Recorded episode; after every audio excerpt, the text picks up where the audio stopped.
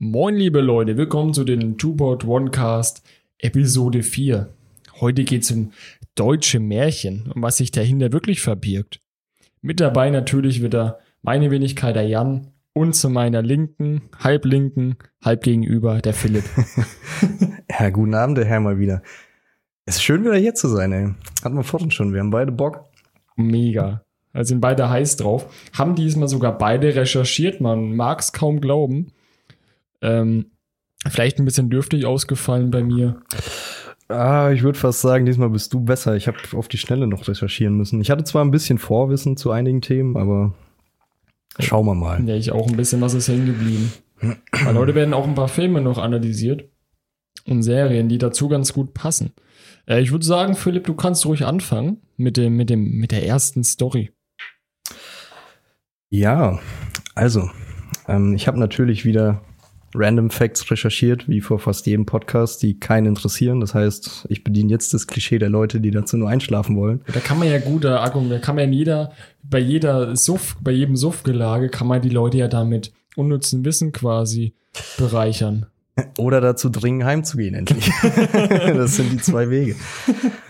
Ja, Thema heute. Also, wir hatten es im Kindheitspodcast schon darüber, ne? Es ging ja um Disney und die schönen Märchen und da ist uns ja schon aufgefallen, die meisten Märchen sind ja nicht so schön, wie man sie heutzutage kennt in ihrem Ursprung und genau sowas haben wir uns heute angeschaut. Ich glaube, wir haben jetzt 6 Märchen oder sowas. Ja, also vielleicht ein bisschen mehr, die noch angerissen werden. Ich habe tatsächlich 2 Märchen und ich gehe noch ein bisschen auf die Gebrüder Grimm ein. Da habe ich ein bisschen was recherchiert. Genau, ich glaube, wir haben so einen bunten Mix aus Theorie dahinter und ein paar Beispiele, die wir analysieren werden. Genau, richtig. Würde ich auch so sagen. So. Ja, die Random Facts. Wir schauen uns heute Märchen an. Das Wort Märchen kommt vom mittelhochdeutschen Wort Märe, was für Bericht oder Kunde steht. Aha. Und damit ist ja eigentlich schon auch der Ursprung eines Märchens sehr genau definiert. Wenn du dir die Leute von früher anschaust, die hatten ja nichts. Nee, es gab keine Fernsehen, gab auch keine Bilder am Sonntag. Und selbst wenn es dir gegeben hätte, sie hätten sie eh nicht lesen können. Bis auf die ganzen Mönche oder so. Ja, ist ein Argument. Es konnte ja niemand lesen. Man musste irgendwas zur Unterhaltung finden am Abend. Und genau daher rühren Märchen. Das Ding ist, Märchen sind natürlich keine deutsche Sache. Es gibt in jedem Kulturkreis, den du in Zentraleuropa oder auch Asien findest, hast du eigene Volksmärchen gefunden, die sich über die Jahrhunderte etabliert haben. Ja, oder Folkloren. Ist ja im Prinzip ja dasselbe. Eine Folklore ist ja im Prinzip ein Märchen. Genau. Eine Volkssagen oder Sagen gibt's ja auch. Genau, es gibt eben auch noch, habe ich mir auch aufgeschrieben tatsächlich, es gibt eben noch die Sagen und Legenden wie Siegfried, ist glaube ich mit die bekannteste Deutsche, die man so hat. Beowulf. Bei den Wikingern. Der Name ist einfach zu geil. Ja, die Wikinger hatten auch tolle Märchen. Der hat nackt gegen einen Drachen gekämpft. Was für ein krasser Motherfucker. Heute wird's krass, Leute. Heute wird's echt krass. Die werden dann leider auch getürmt. Sind leider in Hops gegangen.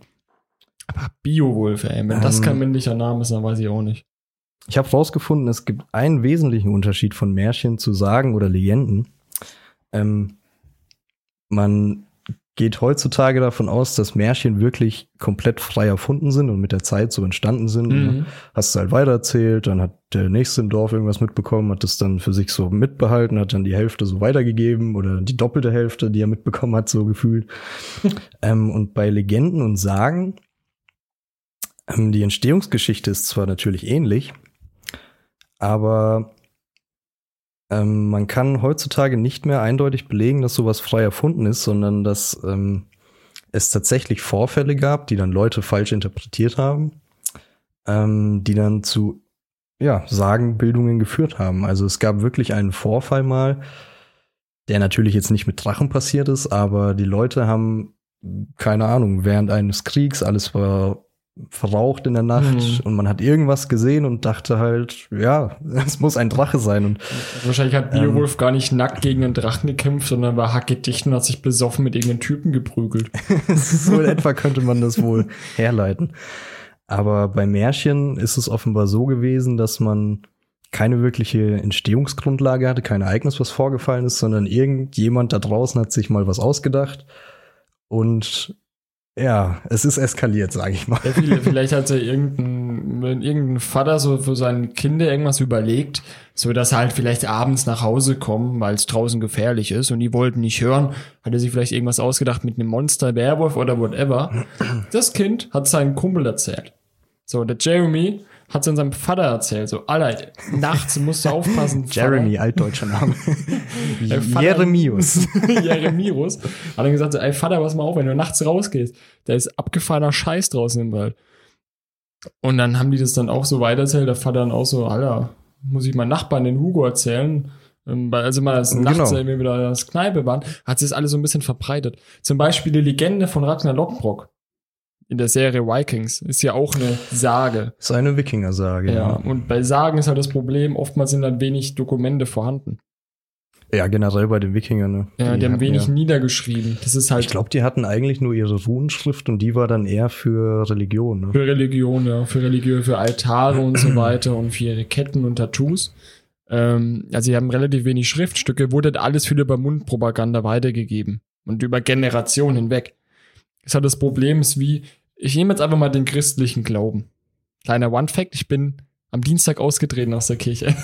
Ich bin jetzt eine Heide. Im letzten Podcast noch angekündigt. Jawohl, jetzt habe ich es durchgezogen. Fick die Kirche. Der Jan ist einfach real geblieben, Leute. Jetzt haben wir erstmal die gläubigen Christen erstmal verschreckt, die Gruppe, Zielgruppe. Heißt, wir haben jetzt noch einen Zuhörer statt zwei. Genau. Aber es wird nicht die erste Zielgruppe sein, die wir. Du gehst auch noch ins Bett, mein Junge. Die wir da bewusst beleidigen. Ja, Jesus Christus, die Geschichte von dem ist doch auch im Prinzip auch ein Märchen und eine Sage. Eine Sage eigentlich, oder? Vom reinen Entstehungsprozess her ist es eine Sage. Als Kategorie eher als Sage einzuordnen. Sage. Ja, also, doch, würde ich auch sagen. Ich fasse das noch mal kurz zusammen. Wir sind, glaube ich, wieder ein bisschen komplizierter geworden, als es eigentlich ist. Märchen ist, es gab irgendwo einen Gedanken von irgendeiner Person, die sich eine Geschichte ausgedacht hat und das hat sich dann eben so weiter verbreitet, weil man sich das eben abends oder tagsüber halt erzählt hat, als Gesprächsstoff. Ja, vollkommen fiktiv. Und eine Sage entsteht zum Beispiel daraus, wenn du irgendeinen Krieg hattest und die ganze Armee abgeschlachtet wurde, aber irgendwie nur 3 Männer kamen zurück und die hatten dann auf einmal göttliche Hilfe so. Also es gab wirklich das Ereignis, dass diese Männer diesen Krieg überlebt haben, aber ihnen wurden dann halt Sachen angedichtet, die halt so natürlich vielleicht nicht ganz so passiert sind. Vor allem, die mussten ja auch über, dieses Kriegstrauma, psychische Belastungsstörung oder so ähnlich, gibt's ja auch nochmal einen extra Begriff, den ja im Prinzip alle Kriegsheimkehrer haben. Früher oder später leiden ja alle unter dieser psychischen Belastungsstörung. Was auch dazu führen kann, dass du dir Sachen einbildest, aber kann auch dazu führen, dass du fokussierter bist. Das heißt, du kannst dich stundenlang auf eine Sache konzentrieren.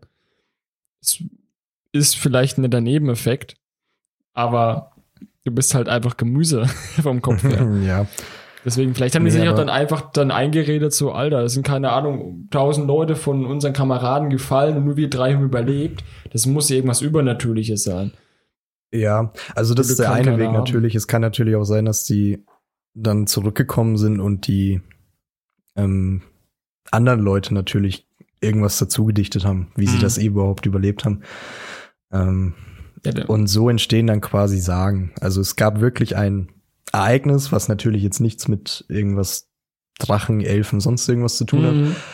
Aber es fundiert auf einer Basis eine Sage. Ein Märchen halt eben dementsprechend nicht. Ja, da haben ja zum Beispiel die Barden und die Dichter auch ganz viel dazu bewirkt, die natürlich dann die Geschichten immer schön ausgeschmückt haben, ne? Und dadurch natürlich dann auch die Geschichten weitergetragen haben. Ist ja im Prinzip auch mit der Bibel so. Da hat halt Person X hat irgendwas erzählt zu Person Y, die hat Person Z erzählt und irgendwann kamen halt die 3 Dudes, wo die Bibel geschrieben haben, haben das aufgeschnappt und haben es dann niedergeschrieben, obwohl es ja Jahrzehnte, Jahrhunderte später war. Ja, wobei bei der Bibel, um jetzt bei der Bibel zu bleiben, ich glaube, das erste Evangelium wurde 70 Jahre nach Jesus Tod geschrieben. Also der hatte noch Quellen von Leuten, die ihn wirklich erlebt haben. Aber ja, ich glaube, wir schweifen schon wieder vom Thema. Ja. Ich glaube, wir rutschen schon wieder in die heikle Sparte rein, die Bibel heikle. Mit Märchen gleichzusetzen. Ich meine, du darfst das jetzt. Ja, aber das ist außerdem ein Scheißmärchen. Das ist nicht mal ein gutes Märchen. Ich kenne keine einzige Verfilmung, die gut war. Was ich noch sagen wollte, das mit Märchen sind saualt. Wirklich. Ich habe ja am Anfang gemeint, Märchen kommen vom mittelhochdeutschen Mähre. Mittelhochdeutsch wurde gesprochen zwischen dem Jahr 1050 und 1350. Wow. Wobei du sagen musst, 1350 war das eher sowas wie ein Dialekt, sowas wie Plattdeutsch heutzutage spricht halt kaum noch jemand. Word, ja. Und du musst bedenken, dass es schon weit vorher Märchen gab. Also du bist da schon um Christi Geburt hattest du schon die Grundlagen für Märchen, Sagen etc. Ja, gut, da wurden die halt erst niedergeschrieben. Genau. Na, da hast du quasi Belege. Genau. Willst du schon mit dem ersten Märchen anfangen? Oder soll ich anfangen? Ich habe jetzt keine spezielle Reihenfolge. Ich lasse dir mal den Vortritt. Okay. Mein persönliches Lieblingsmärchen tatsächlich, was, denke ich, auch eines der bekanntesten ist, aus Buch und Filmen, Serien, Hänsel und Gretel. Ist, denke ich, jeden Begriff. Ich würde es aber mal kurz zusammenfassen. Es geht darum, eine Familie, eine arme Familie, der Vater Holzfäller, wohnt halt in einer kleinen Hütte im Wald. Und dann, die Familie hat halt mega die Probleme, die haben kein Geld, kein Essen. Da kam die Mutter auf die Idee und der Vater, ey jo, lass mir die Kinder in den Wald schicken. In den tiefsten Abschnitt, die kommen never ever zurück. Also im Prinzip den Kindern den Hungertod überlassen, damit die weiter bestehen können. Was im Mittelalter tatsächlich öfters der Fall war. Komme ich aber gleich nochmal drauf zurück. Ich habe da noch ein paar interessante Fakten dazu. Und dann haben die ja dann die Hütte gefunden mit der Hexe drin. Und die Hexe wollte dann die Kinder essen in den Lebkuchenhaus. Und dann kommen die Kinder halt dann zurück, nachdem sie die Hexe in den Ofen gesteckt haben. Die arme Frau. Und kam dann mit Juwelen zurück und dann haben die quasi ausgesorgt, die Familie. Hat dann wieder Geld für Essen gehabt. So, Erstauflage von den Gebrüdern Grimm kam 1812 heraus, aber wurde überarbeitet. Also im Original war es quasi die Mutter, wo die wegschickt, in der überarbeiteten Version die böse Stiefmutter. Was auch in den anderen Märchen, ja, da Schneewittchen. Ist das so ein Disney-Ding oder kam das in dieser Zeit? Nee, das kam in der Zeit. Also 1847 kam quasi die die zweite Auflage. Da war schon die Stiefmutter. Es ist sehr interessant tatsächlich, um es kurz vorwegzunehmen. Ich nenne jetzt einfach mal die Jahreszahlen, wovon mein Märchen sind. 1816, 1831 und 1819. Ja. Also es ist alles in derselben Epoche. Quasi in 20 Jahren passiert, mehr oder weniger. Und das Interessante war, zu dieser Zeit gab es auch eine Hungernot. Das kommt nicht von ungefähr. Das heißt, es war gar nicht unüblich, dass Kinder quasi verhungert sind, Familien verhungert sind, dass teilweise auch Kannibalismus betrieben wurde. Sogar Kindeskannibalismus war keine so große Seltenheit, dass dann die Familien ihre Kinder gegessen haben, weil die halt nichts zu essen hatten. Ja. Und was ich in die Story so ein bisschen rein interpretiere, ist quasi, was hat denn Happy End?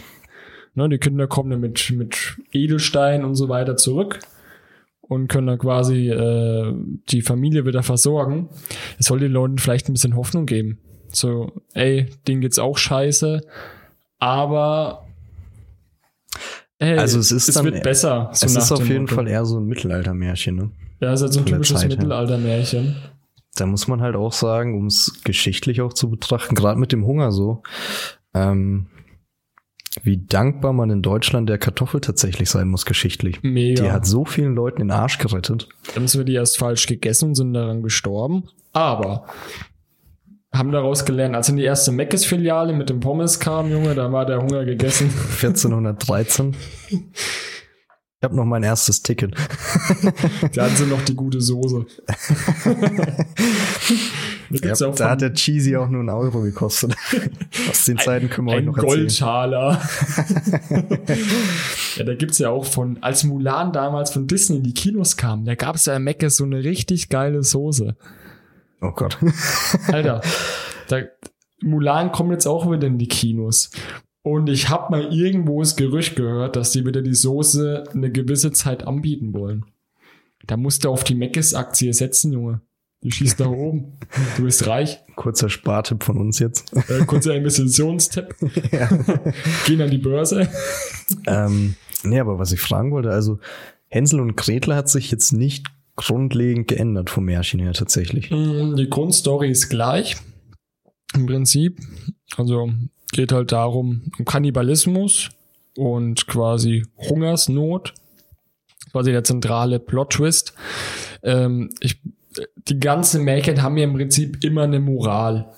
Ja, das auf jeden Fall. Also die haben immer etwas, wo du am Ende quasi entweder etwas lernst. So, da war halt das Ding, Kinder nicht alleine nachts im Weg. Versuch immer den Egal Weg zurück. Wie scheiße es dir geht, es wird macht immer niemanden dafür verantwortlich, der nichts dafür kann. So. Genau. Das ist, glaube ich, so die Grundessenz davon. Ja, und man kann auch das so interpretieren, die haben ja quasi so eine Krümelspur gemacht, damit sie ja wieder nach Hause finden. Mhm. So nach dem Motto war kurzer Einwurf, waren das im Original Brot oder Steine? Weil Brot würde ja dann eher nicht passen zu der Zeit. Nee, das war Original, soweit ich es noch in Erinnerung habe, Steine. Mhm. Weil Brot wäre dann ja unlogisch. Kontraproduktiv, ja. Ja. Wobei die haben denen sogar ein Stückchen Brot mitgegeben. Brot. Also damit das Gewissen wahrscheinlich nicht ganz so schlecht ist. Ja, ne? Wobei es halt immer noch ein Assi-Move ist. So nach dem Motto, sie hatten eine faire Chance. Ich meine, die hätten auch dummerweise durch Wölfe niedergefleischt werden können. Ich meine, da gab es ja noch Wölfe in Deutschland. Ich würde sogar fast sagen, Bären gab es auch noch. Ja. Aber ja, also eins der Märchen, die sich tatsächlich nicht grundlegend verändert haben. Also es hat schon immer ein Happy End gehabt. Gab es auch dann später einige Verfilmungen. Ja, das sowieso, ne? Also, ich meine, jeder von euch kennt das. Das ist halt einfach so. Die Amis, das Ding ist auch bei den Amis, die haben ja nicht solche Volkssagen. Ja gut, außer später komme ich noch zu einer. Ich würde ja fast sagen, dadurch, dass sie alle so um 1800 rumgekommen sind, da war ja dieser Boom. Ja, da war und da haben wahrscheinlich sehr viele Deutsche einfach oder auch Engländer haben wahrscheinlich auch viele Märchen. Also ich weiß, dass die Engländer mit die meisten Sagen haben. Das ist ja zu einem Großteil auch. Die Banshee zum Beispiel, auch eine interessante ja, ich meine, Herr der Ringe beruht ja auch zu einem Großteil auf englischen Sagen. Ja. Die haben da auch schon sehr viel. Ja, und dann auch später kommen wir noch zum kopflosen Reiter. Das war Unabhängigkeitskrieg. Der war ja auch Mitte des 19. Jahrhunderts. 1820, 1830. Ich lege mich jetzt nicht genau fest, aber so in dem Dreh rum war das ja auch. Ja, ich glaube fast früher.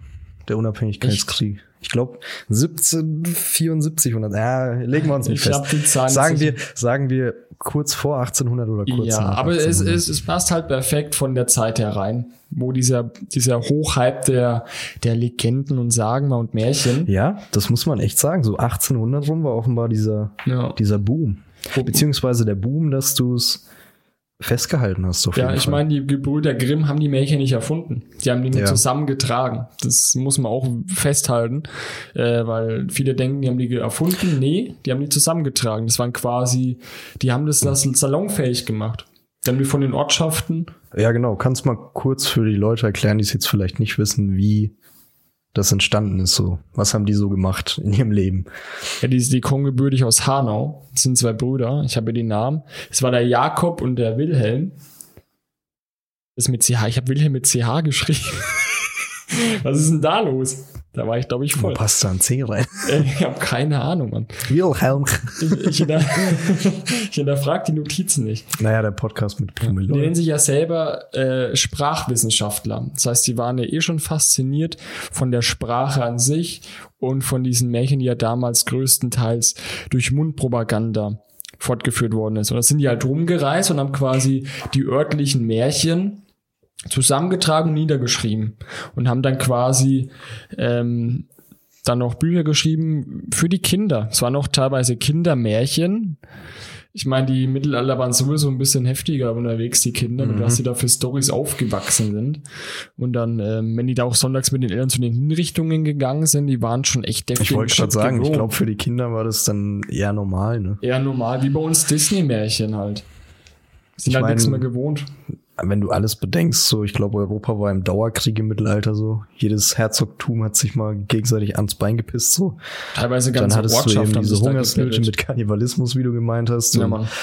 Auch die Kindersterblichkeit, wenn du 8 Jahre alt warst und noch kein Geschwisterchen verloren hast, dann warst du wirklich gesegnet, so, dann warst du einer von 1000 vielleicht. Ja, du hast eine hohe Todesrate gehabt bei den Geburten. Ich glaube, daher rührt es auch, dass Märchen im Original viel dunkler sind, weil es einfach damals viel näher an der Realität war, dass Tod einfach präsent ist oder Schmerz und Leid etc. Also so schön, wie es in den Filmen immer dargestellt wird, war es gar nicht. Es war scheiße.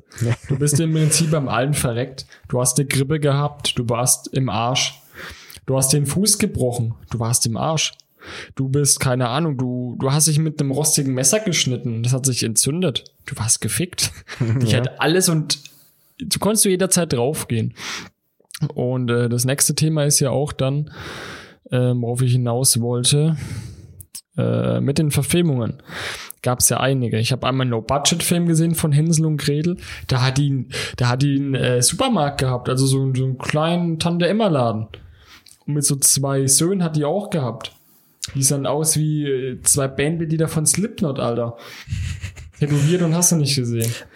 Hatte Netflix dazu nicht irgendwann mal auch mal was gemacht? Ja, dann gab es noch Hänsel und Gretel Hexenjäger.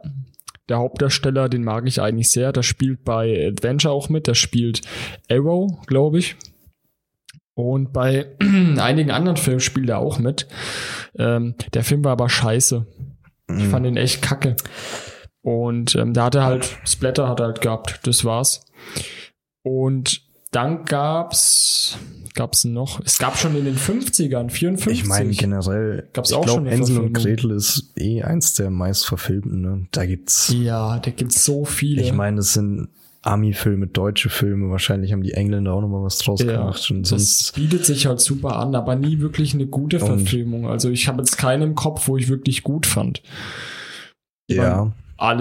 Also ich glaube, da müssen wir jetzt auch nicht das Thema im Hänsel und Gretel totquatschen. Jeder kennt's, jeder hat irgendwann mal waren. Noch ein will ich anmerken. Dieses Jahr kam auch einer draus. Sie hieß Gretel und Hänsel. Das war was komplett Neues. Das ist ein echt ein seltsamer Film. Der geht schon ein bisschen in Richtung Arthouse-Movie, wo echt sehr, sehr experimentierfreudig ist. Okay. Ich habe mir da eine Kritik zu angehört. Ich habe ihn selber noch nicht gesehen, weil da war das halt mit Corona die Scheiße. Mit Kino wurde schwierig. Ich will ihn aber noch unbedingt nachholen. Und da spielt die Darstellerin mit, wobei bei den Neuverfilmungen von S die Tusse gespielt hat. Das Mädchen. Die spielt da quasi Gretel. Und da geht es in dem Film auch mehr um Gretel und ihre Psyche. Der Hänsel ist total blass in den Film, den kannst du komplett ignorieren.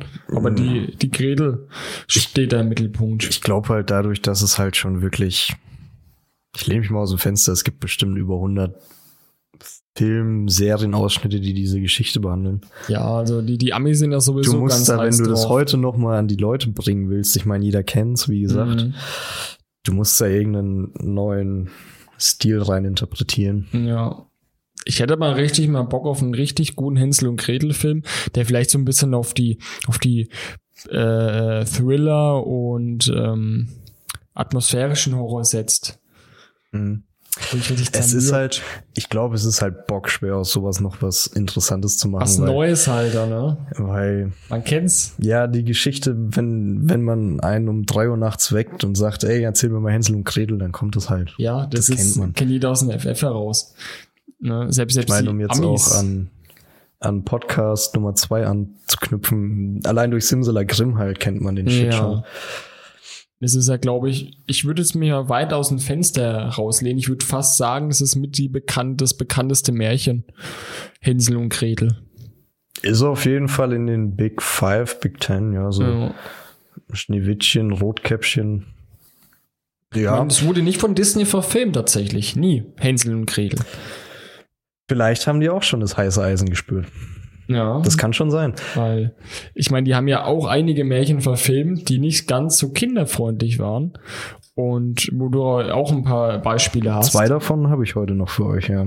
Ja, ich habe da Glauber zum Beispiel, habe ich nochmal mich vorhin ein bisschen eingelesen, wo im Prinzip auch über Frauenmord und so einen Scheiß geht, wo auch echt heftiger Shit ist. Mhm. Wo auch von den Gebrüdern Grimm ist. Aber gut, das war Hänsel und Gretel im Prinzip. Mehr gibt's dazu jetzt. Ja, also abschließend tatsächlich immer ein Happy End gehabt. Immer ein Happy End, ja. Also keine dunkle Vergangenheit in dem Sinne. Man kennt es ja, dass sie im Wald ausgesetzt wurden. Mhm. Vielleicht noch ein bisschen düsterer in der Originalerzählung, aber jetzt nichts. Genau, also in der ersten Auflage von dem Buch quasi mit Happy End. Ja. Was ja auch ganz schön ist. So. Genau, leg mal los. Sogar, oh, du hast sogar, wenn ihr es sehen würdet, da hat sogar teilweise ein paar Wörter und Sätze markiert mit einem Textmarker. Ich habe 8 Bücher aufgeschlagen vor mir liegen. Ich habe nicht mal einen. Ja, wo fange ich an? Ja, warte ich. Ja, man muss sich vorstellen, wir haben eine Bibliothek hier mit lauter Originalwerken. Wir haben die Originalwerke. Die Originalmärchen haben wir hier vorliegen. Tun wir gerade mit Samthandschuhen umblättern. Oh, er hat sogar, das sind diese bunten Klebestreifen. Merkt, du bist Student, ey. Das ist fachmännisch. Jan beschreibt mein ganzes Setup gerade. Und ich komme damit mein Death Note. Darf ich nicht so genau beschreiben, sonst finden die Leute noch unser Heiliges. Ich habe hier nur mein Death Note. Und da ich hier die Gebrüder Grimm reingeschrieben habe, sterben die. Ihr seht, sie sind tot. Boom. Proved. Es funktioniert. Also wenn ihr zu frech seid, ich schreibe euch da rein. Ist mir scheißegal. Ja. Es ist ja egal, mit was wir weitermachen. Es kommt ja eh alles dran. Ich habe als Punkt 1 einen kleinen Mann, einen kleinen lieben Mann, den wir alle kennen. Es ist nicht Adolf Hitler. Nein. Der hat kein Märchen verdient. Oh Gott. Nein, ein kleines, liebes Geschöpf, das jeder von uns kennt. Das passt immer noch zu Hitler. Außer, dass er lieb war. Er war ein kleines Arschloch. Das jeder von uns kennt, von Kika. 19 Uhr damals. Der Sandmann. Sandmann, lieber Sandmann. Jetzt ist es soweit. Das ist auch so ein Classic. Eingebrannt. Die Melodie. Ja, dadurch bin ich überhaupt auf das Thema gekommen, dass Märchen ursprünglich viel dunkler sind. Ja, da muss ich auch wieder sagen, das Märchen vom Sandmann ist wirklich, wirklich alt. Und das gibt es auch in mehreren Kulturen, habe ich auch was zu rausgefunden. Es gab so eine Boss, also wie so ein Urgeist, kann man fast schon sagen. Urgestein eines Märchens, würde ich sagen. Also wirklich. Verzeiht meine schlechte Aussprache jetzt. Ich muss jetzt keltisch und griechische Mythologie vorlesen. Keltisch ist sehr schwer. Also es gab schon bei den Kelten den Genius Cucullatus. Das ist übersetzt der Kapuzendämon. Oh. Wobei Dämon bei den Kelten nicht schlecht anzusehen war. Für die war das einfach ein Gesandter Gottes quasi. Das war eine kleine Gestalt in Form einer Fledermaus, die den Leuten beim Einschlafen hilft. Das ist quasi eine Urform schon des Sandmanns gewesen. Und du hast sogar in der griechischen Mythologie hast du die, sorry für die Aussprache, die Ohairo gefunden. Oder kommen darin vor. Das ist eben auch eine Gruppe von Dämonen gewesen, die ebenfalls nachts durch die Dörfer wandern, mit einer kleinen Glocke läuten und ebenfalls die Schlafstunde ankündigen und damit auch den Leuten beim Einschlafen melden. Also es ist vom Prinzip her, findest du in allen Kulturen den eher freundlichen Sandmann, sage ich mal. Weil ich bei den Griechen jetzt eher gedacht habe, die hatten ja auch damals eine Gottheit, die war für die Träume zuständig. Im Olymp. So einer der olympischen Götter. Da habe ich jetzt eher gedacht, dass der die Aufgabe übernommen hat. Ja, das stand da eben auch dabei. Ich habe es mir leider nicht notiert. Es war ungefähr so, dass dieser Gott oder Halbgott, was es war, ich weiß nicht mehr genau, der hat eben diese Ohairo entsandt. Mhm. Deswegen waren es eben auch mehrere. Das war auch, glaube ich, der Gott des Bieres. Das war, glaube ich, derselbe Gott, wenn mich. Oh nee, ich erzähle, glaube ich, Bullshit. Da kann ich leider nichts Festes zu sagen. Bisschen jetzt. Was ist hängen geblieben. Es ist ein bisschen so wie die Antitheorie vom Weihnachtsmann so. Dadurch, dass sie durch alle Dörfer durchgehen müssen, waren es eben mehrere und du hast mehrere Gruppen von Ohio entsendet, die dann eben mit ihrer Glocke die Schlafstunde eingeläutet haben und den Leuten beim Schlafen geholfen haben. Also alles schon sehr nah am Sandmann dran eigentlich. Also quasi eine Gestalt oder Wesen, die einem dabei helfen, einen guten Schlaf zu finden. Aber immer was Übernatürliches. Das sowieso, das ist ja immer ein höheres Wesen. Ich meine, selbst der Sandmann, den wir heute kennen, ist ja eher gnomartig. Also er ist sehr klein. Also es ist auf jeden Fall kein normaler Mensch. Aber nee, er ist irgendwas Übernatürliches. Er kann ja auch fliegen oder sowas, ne? Ja, und es gibt ja nur einen. Also da sind wir wieder so ein bisschen bei diesem Weihnachtsmann-Dings. Ja. Es gibt ja nur einen und er schafft es, alle Kinder dieser Welt einschlafen zu lassen. Ja, also im Prinzip an einem Zeitpunkt. Also er ist quasi der Weihnachtsmann. Theoretisch so ein bisschen dran angelegt. Es wäre nur möglich, wenn er Wurmlöcher benutzt, beziehungsweise wenn es gibt die Theorie, jetzt gehen wir noch mal ein bisschen in die Physik rein. Es gibt die Theorie, dass es mehrere Zeitebenen gibt, wie es eben diese Mehrwelten-Theorie gibt. Und wenn du quasi die verschiedenen Zeitstränge durch die verschiedenen Zeitstränge reist, bist du quasi gleichzeitig an allen Orten zur gleichen Zeit im Prinzip. Oh, das ist dieses Stephen Hawking-Ding. Ne? Ja, also ganz, ganz einfach und verdummend ausgedrückt. Weil ich selber nicht alles geschnallt habe. Da müssen wir jetzt aber aufpassen, Jan, sonst hört gleich keiner mehr zu. Das wird sehr kompliziert. Ja, ich kenne leider keinen Physiker, der mir es nochmal richtig und genauer erklären kann. Aber ich finde es super faszinierend. Schaue ich mir mal gerne Beiträge zu an. Verstehe aber selbst nur die Hälfte. Ja, wenn überhaupt. Ne? Wenn überhaupt. Ich meine, selbst wenn du kannst das Thema halt nicht einfach ausdrücken. Es ist halt komplex. Ja. Und es ist halt super viel Theorie. Wo waren wir? Wir waren bei den Sandmann, dass er ein kleiner Gnom ist. Also quasi, wir sind jetzt beim Kika-Sandmann, oder? Ja, also ich war bei den Ursprüngen, genau. Das ist eben so eine Art also im Ursprung ist es tatsächlich eher so, wie man ihn heute halt kennt. Nur, dass es eben nicht diese eine Gestalt ist, sondern eher eine mystische Gestalt oder eben eine Gruppe, die eben entsandt wird. Der Sandmann hat einen friedlichen Ursprung. Entsandt wird. Den habe ich extra eingebaut. Nee, aber dann kamen die Germanen. Unser Urvolk, Leute. Mann, das waren die Juden. Und die waren ja eh schon ein bisschen härter drauf so. Und die waren offenbar immer unzufrieden damit, dass die Kinder nicht rechtzeitig eingeschlafen sind, dass sie nicht rechtzeitig zu Hause waren. Und dann wurde der Sandmann eben ein bisschen umgedichtet, sage ich mal. Er wurde germanisiert.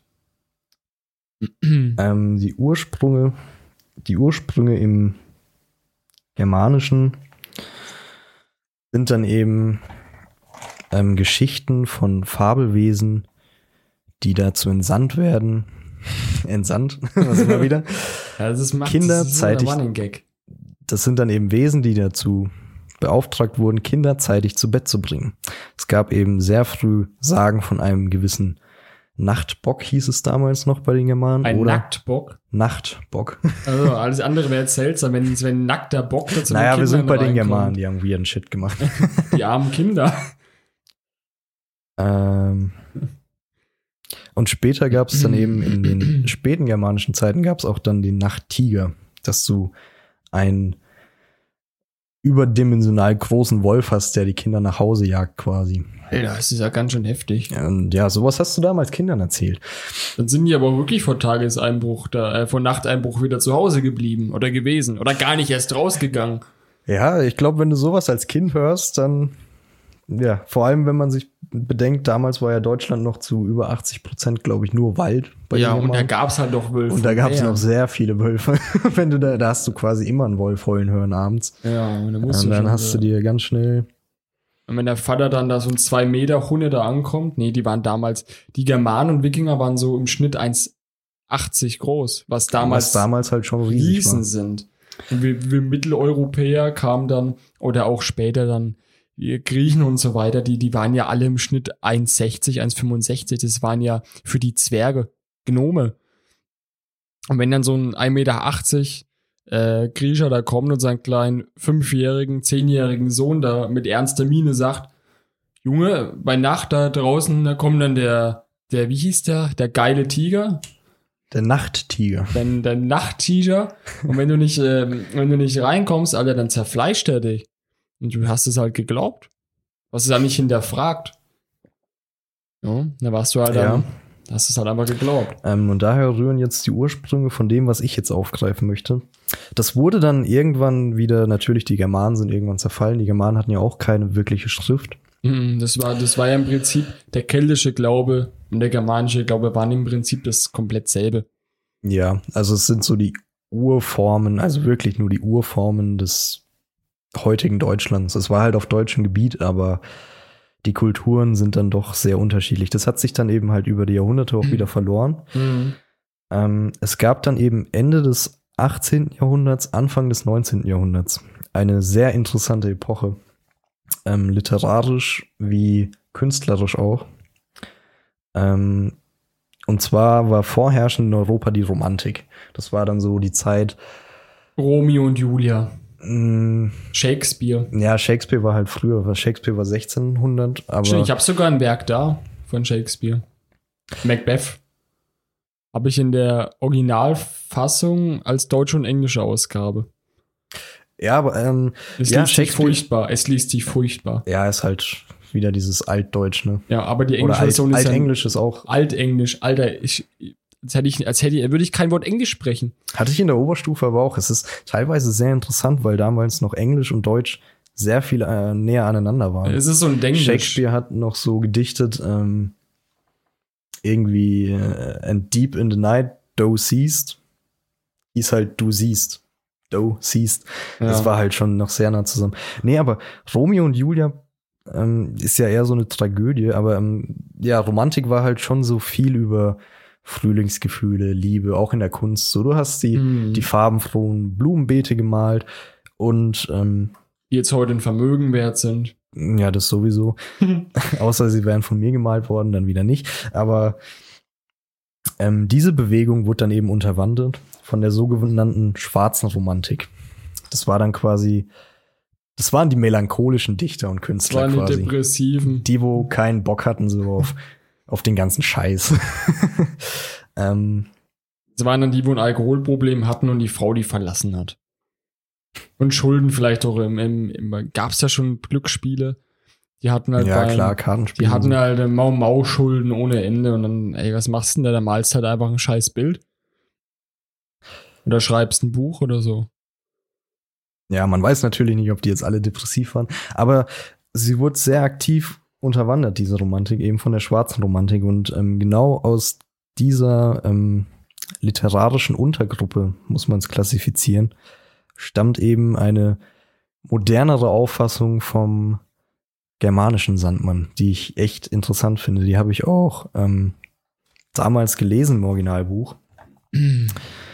Ich habe es leider versäumt. Ich wollte eigentlich das Buch mitnehmen. Dann hätte ich euch gerne die Rückseite vorlesen können mit einer Beschreibung vom Sandmann. Ich habe sie dir ja geschickt, ne? Mhm.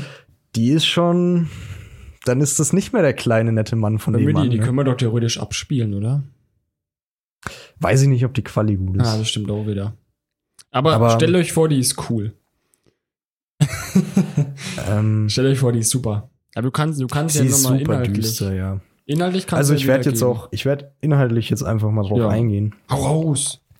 Inhaltlich wenigstens. Die müsst ihr euch selber dann jetzt über ein Werk von E.T.A. Hoffmann aus dem Jahr 1816, das auch den Namen der Sandmann trägt. Und auch von der Epoche her trifft es halt genau Gebrüder Grimm. Genau. Das ist halt noch aus der schwarzen Romantik, wie ich gesagt habe, halt Anfang 19. Jahrhundert war dann schon wieder spät. Es war aber auch, ich glaube, das liegt aber auch daran, weil es eine scheiß Zeit war. Wegen Hungersnot. Ja, französische Revolution war so durch, dann hat die Novemberrevolution in Deutschland angefangen, alles war so ein bisschen. Die Pest spielt ja auch eine Rolle. Na gut, so spät dann nicht mehr, aber. Nee, Pest war 1500 noch was, ne? Pest war so Mittelalter, aber die Politik damals war halt broken shit. Also französische Revolution war so zu der Zeit, keiner wusste so recht, was abging. Also man muss dazu sagen, der Typ, wo die Guillotine erfunden hat, der hat sich dumm und dämlich verdient. Aber das war ein Arzt. Ist der nicht, glaube ich, dann auch geköpft worden? Oh, weiß ich nicht. Das wäre halt mega witzig. Diese Ironie einfach. Du erschaffst ein Mordinstrument, um Leute fast schon mit beängstigender Effizienz hinzurichten und aber dann ist selber drunter. Wenn das so war, dann beschreibt die Lebensgeschichte die Zeit aber auch wirklich gut. Du warst dir in einem Moment so sicher, dass du irgendwas hast und im nächsten Moment hattest du dann irgendwie wieder nichts mehr. Niemand wusste so wirklich, was abgeht. Es war so eine sehr, sehr unsichere Zeit. Das ist genau dieser Knackpunkt, warum es dann die allgemeine Romantik gab, weil man irgendwie eine Aufbruchstimmung, eine fröhliche Stimmung erzeugen wollte. Mhm. Aber es gibt halt immer so die Leute, das ist ja, um es jetzt ganz kurz anzureißen, du siehst es ja heute auch noch so irgendwie, wenn du in den Musikbereich gehst oder so, du hast den Sheeran, der Liebeslieder singt, aber du hast genauso einen Little Peep oder so, der dann über Liebesverlust singt. Also so in etwa kann man sich das vorstellen. Es gab halt dann eben Künstler, die das alles nicht so positiv gesehen haben. Und oftmals ist es so, wenn du jetzt schlecht drauf bist, dann liest du oder hörst du auch gerne Musik oder liest Bücher, wo die Protagonisten vielleicht dasselbe Problem wie du gerade haben und dich dann quasi in die hineinversetzt. Oder denkst du, ey, da geht's gerade genauso scheiße wie mich. Und es tut dich dann quasi wieder ein bisschen aufheitern, weil du nicht alleine bist. Und andere tun sich dann vielleicht irgendwelche fröhlichen Songs anhören, die gute Laune machen, wo dich wieder ein bisschen hochziehen. Also ich finde, beide haben so ihre Daseinsberechtigung und funktionieren auch. Ja, deswegen sind beide Epochen eben auch angekommen. Der eine eben als Hoffnungsschimmer und ich würde fast sagen, die schwarze Romantik hat halt mehr die Realität einfach gesehen, dass du dir nicht sicher sein kannst. Wir sind schon wieder abgeschweift, tut uns leid. Ach, also, seid ihr doch gewohnt. Wir sind jetzt bei der Sandmann von E.T.A. Hoffmann. Etienne Gade? Nicht Etienne Gade. E.T.A. Hoffmann, also Ephraim Theodor Amadeus Hoffmann oder so. Was ein scheiß Name. Ja, so hießen die Leute halt damals. Ne? Nee, aber also das Buch an und für sich ist eine sehr wirre Geschichte, die will ich jetzt auch gar nicht aufgreifen, die ist eher belanglos. Uns geht's ja jetzt mehr um das Kernmärchen, das darin erzählt wird. Genau, und dem Sandmann, um den abgefuckten fucking Metal-Cover Sandmann. Genau. Denn diese Sage liegt der ganzen Geschichte, um die es dann später gehen soll, zugrunde. Denn in diesem Buch ist der Sandmann quasi eine Gestalt, die hinter dem Mond lebt. Und die jeden Abend, beziehungsweise jede Nacht nach der Schlafensstunde für die Kinder auf die Erde kommt, in jedes Haus geht, sich in die jeweiligen Kinderzimmer schleicht und den Kindern eben in die Augen schaut, beziehungsweise auf die Augen. Das ist fucking gruselig. Und wenn die Kinder schlafen, ist auch alles gut. Aber wenn die Kinder ihre Augen eben dann noch zu dieser Zeit offen haben, in der der Sandmann in das Zimmer kommt, streut er eben seinen Sand in diese Augen, die dann blutverquollen aus den Augenhöhlen rausspringen. Der Sandmann reißt diesen Kindern dann die Augen aus und bringt diese eben im Morgengrauen, wenn er eben alle Kinderzimmer besucht hat, zu seinen Kindern, die eben auch hinter dem Mond leben, und verfüttert die Kinderaugen an seine eigenen Kinder. What the fuck? Das ist der Sandmann, der eben von den Germanen auch ein bisschen geprägt wurde natürlich, aber hier natürlich weit weiterentwickeln. Wir sind ja jetzt über 1000 Jahre später. Das sind ja halt die Erziehungsmethoden von damals gewesen. So einfach den Kindern furchtbare Angst machen und die fast schon traumatisieren. Ich habe mir auch einen einen kuriosen Fakt aufgeschrieben. Dieses Buch war sehr populär. Es kam eben 1816 raus und es war wirklich ein Stephen King seiner Zeit quasi. Es hat sich wie bei der Hexenverbrennung der Hexenhammer. Das Ding hat sich verkauft wie geschnitten Brot so. Und es wurde dann eben zu einem Ammenmärchen, was eben Ammmütter, also Kindermädchen von damals, eben den Kindern auch zum Einschlafen erzählt haben, damit du ja schnell einschläfst. Was ich mir auch schon wieder problematisch vorstelle. So, ja, es gibt da so einen Typen, der kommt dann abends in dein Zimmer und wenn du die Augen drauf hast, reißt er dir raus. So, und jetzt schlaf schön, mein Kleiner. Überleg mal, die Kinder, die haben doch dann kein Auge zugemacht teilweise. Ja, eben. Du kriegst so, alter Fuck. Und vor allem die kindliche Neugier. Das ist ja das Problem. So, du sagst ein Kind, mach das und das nicht. Und das Gegenteil tritt in Kraft. Die machen es dann, weil sie neugierig sind, was passiert. Und dann letztendlich. Es ist dann wieder ein bisschen wie mit dem Weihnachtsmann. Jeder von uns wollte mal den Weihnachtsmann sehen. Aber und vielleicht hat ein Kind dann irgendwann so, ja, ich verstecke mich im Schrank, während meine Geschwister, damals hast du ja alle im selben Raum gehabt, während meine Geschwister schlafen, verstecke ich mich im Schrank, vielleicht sehe ich dann den Sandmann so. Mhm. Das ist irgendwie kontraproduktiv gewesen. Aber ja, wie gesagt, dieses Buch hat sich verkauft wie sonst was, war richtig erfolgreich. Es gilt auch als das Paradebeispiel der schwarzen Romantik überhaupt. Und wurde dann eben zu einem Ammenmärchen, was dann eben kurz vor 1850 auch verboten wurde im Verkauf, weil diese Geschichte zu populär geworden ist und man den Ursprung vom Sandmann, den es ja noch von früher gab, der ja nur durch dieses Buch wieder aufgegriffen wurde von den Germanen, den wollte man unterbinden. Warum? Also, weil dann die christliche Also ich kann mir tatsächlich vorstellen, dass du Kinder hattest, die dann wirklich Schlafprobleme hatten. Und das halt mehrfach. Also ich kann mir aber eher vorstellen, weil zu dem Zeitpunkt dann die Kirche einen Aufschwung erlebt hat, dass die Kirche das unterbunden hat. Weil die Kirche der Sandmann hatte seinen Ursprung in der Mythologie von den Kelten und Germanen. Und das war doch der Kirche sowieso ein Dorn im Auge, weil die ja falsche Götter angebetet haben. Die haben ja Naturgeister und so weiter angeboten, teilweise auch. Die waren ja sehr naturverbunden. Und ich glaube, dass das der Kirche einfach ein Dorn im Auge war. Dass sie keine Verbreitung von diesen alten Heidenmärchen wollte.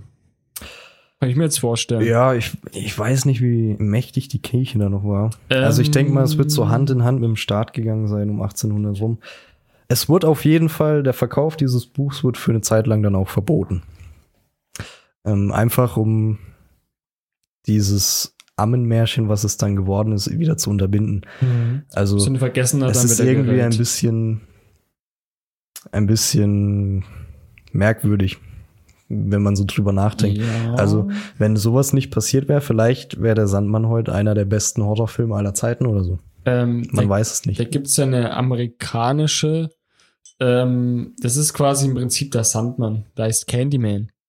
Ist auch so ein urbaner Mythos. Gibt es auch 2 Teile von. Die Filme sind zwar komplette Scheiße, aber ist auch ein interessanter Mythos mit dem Candyman. Candyman. Es ist sehr nah dran, ja. Ja, im Prinzip ist es eine neue Interpretation vom Sandmann. Aber ja, und da hat sich doch dumm und dämlich verdient, oder? Zu dem Zeitpunkt, wo es verboten war, hat er doch schon ausgesorgt, oder? Kann dir leider nicht sagen, von wann bis wann er gelebt hat. Ich kann mir schon vorstellen, dass der keine Geldprobleme hatte. Ich weiß, dass der Sandmann in seiner Lebenszeit recht spät veröffentlicht wurde. Also ich weiß nicht, ob er den ganzen Ruhm abbekommen hat. Ob er dann davon überhaupt noch viel gehabt hat. Ja. Oder seine Kinder dann. Ja, das habe ich leider alles nicht nachgeschaut. Ist auch schwierig, dann das überhaupt nachzuvollziehen. Ja. Wobei wir Deutschen auch recht viel niedergeschrieben haben. Also zur Hexenverbrennung gibt es wirklich unglaublich viel Schriftstücke. Die haben verdammt viel dokumentiert. Sogar die Folterberichte kannst du dir nachlesen. Man darf natürlich auch nicht bei dem Buch vergessen, ich habe ja gesagt, dieses Grundmärchen, was ich jetzt erklärt habe, ist ja nur der Ausgangspunkt. Die Geschichte, die dahinter steckt, ist halt, man hat danach gerne gesagt, es war 100 Jahre vor Sigmund Freud, eine perfekte Traumanalyse von Sigmund Freud. Aber es ist halt so kompliziert zu erklären, dass ich mich jetzt nicht rantraue. Ich habe mir jetzt auch keine besonderen Notizen dazu gemacht. Also die Popularität ging wohl Hand in Hand. Das, was ich noch sagen muss, der Hauptcharakter von diesem Buch bringt sich eben am Ende um. Das könnte so ein Ding sein. Ich meine, bei Goethes Die Leiden des jungen Werthers gab es ja dann auch eine Selbstmordwelle. Vielleicht hat man das deswegen auch noch berücksichtigt. Ja. Ist aber wirklich der Zeit geschuldet. Es war einfach eine scheiß Zeit auch. Alte Form der Pressezensur, würde ich sagen. Ja, mit dem Umbringen, da muss ich ja sofort an H.P. Lovecraft denken. Da geht es ja auch in seinen Kurzgeschichten darum, dass die am Ende weder dem Wahnsinn verfallen oder sich halt umbringen. Oder beides. Ja, Literatur, da wird wohl noch zu gegebenem Zeitpunkt irgendwann noch mal was zu kommen. Ja, vor allem gefühlt die ältere Literatur, Edgar Allan Poe und so weiter, die ja wirklich den Horror so definiert haben. Das ist echt harter Tobak. Und gibt's so heute kaum noch. Stephen King schreibt ja eher subtil. Subtiler Horror teilweise auch. Je nachdem, was du da gerade liest. Und er erzählt viel außenrum. Er verliert sich ganz gerne. Wenn der einen Podcast hatte, bevor der überhaupt das Thema anspricht, dann sind schon 2 Stunden vergangen.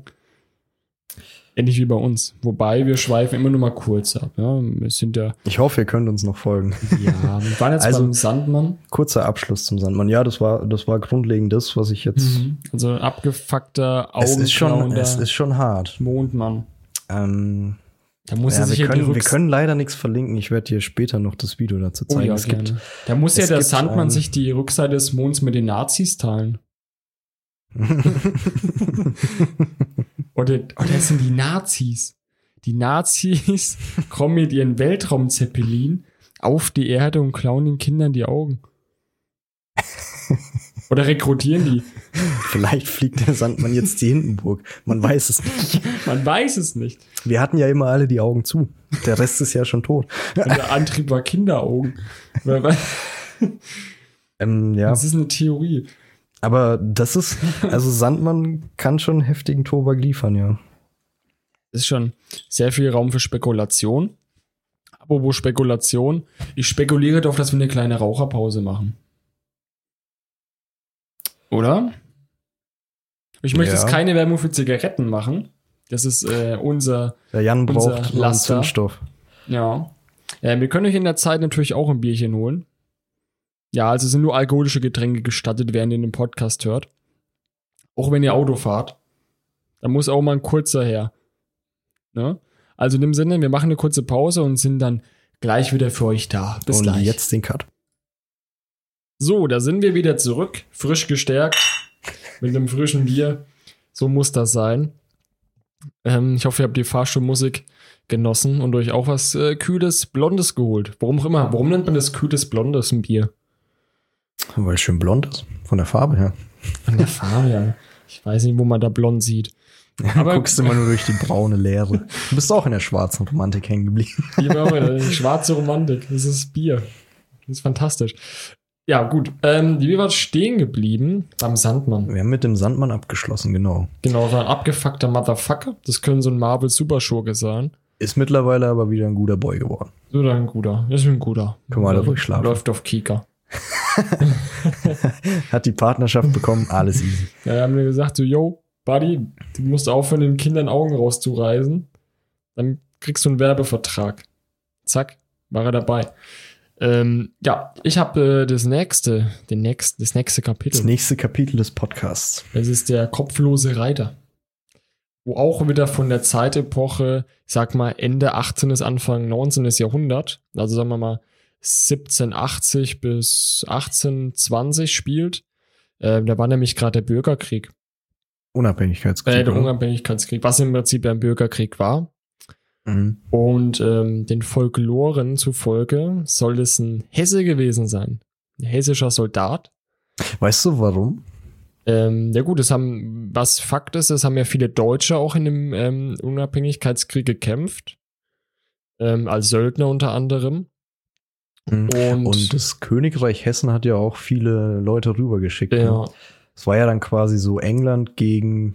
die Kolonie, ne? Gegen die Kolonie, ja. Und Deutschland wollte da irgendwie noch supporten, aber ja. Ja, und es soll quasi irgendein Kommandant oder was gewesen sein, der seinen Kopf verloren hat und dann reitet er nachts durch die Wälder. Ja, und, ich muss tatsächlich sagen, ich kenne das Originalmärchen jetzt auch nicht. Also wäre cool, wenn du es jetzt einfach mal kurz also ich habe es mir jetzt vorher nicht nochmal groß angeschaut, aber ich habe es noch einigermaßen in Erinnerung. Die grobe Zusammenfassung. Der kopflose Reiter reitet nachts durch den Wald.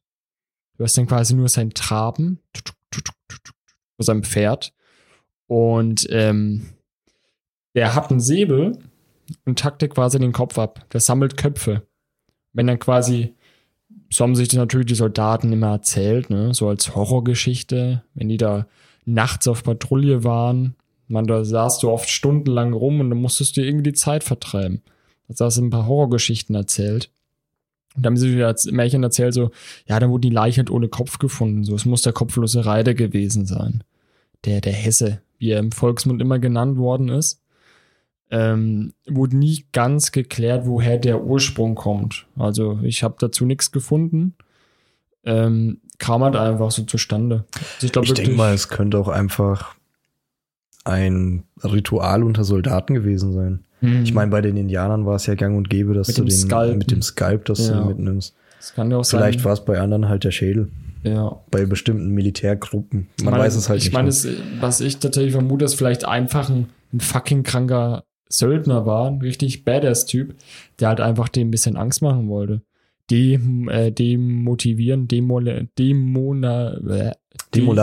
Genau, was ja auch... Demoralisieren. Schwieriges Wort. Was ja auch im Krieg gang und gäbe war. Das haben die Amis im Vietnamkrieg gemacht.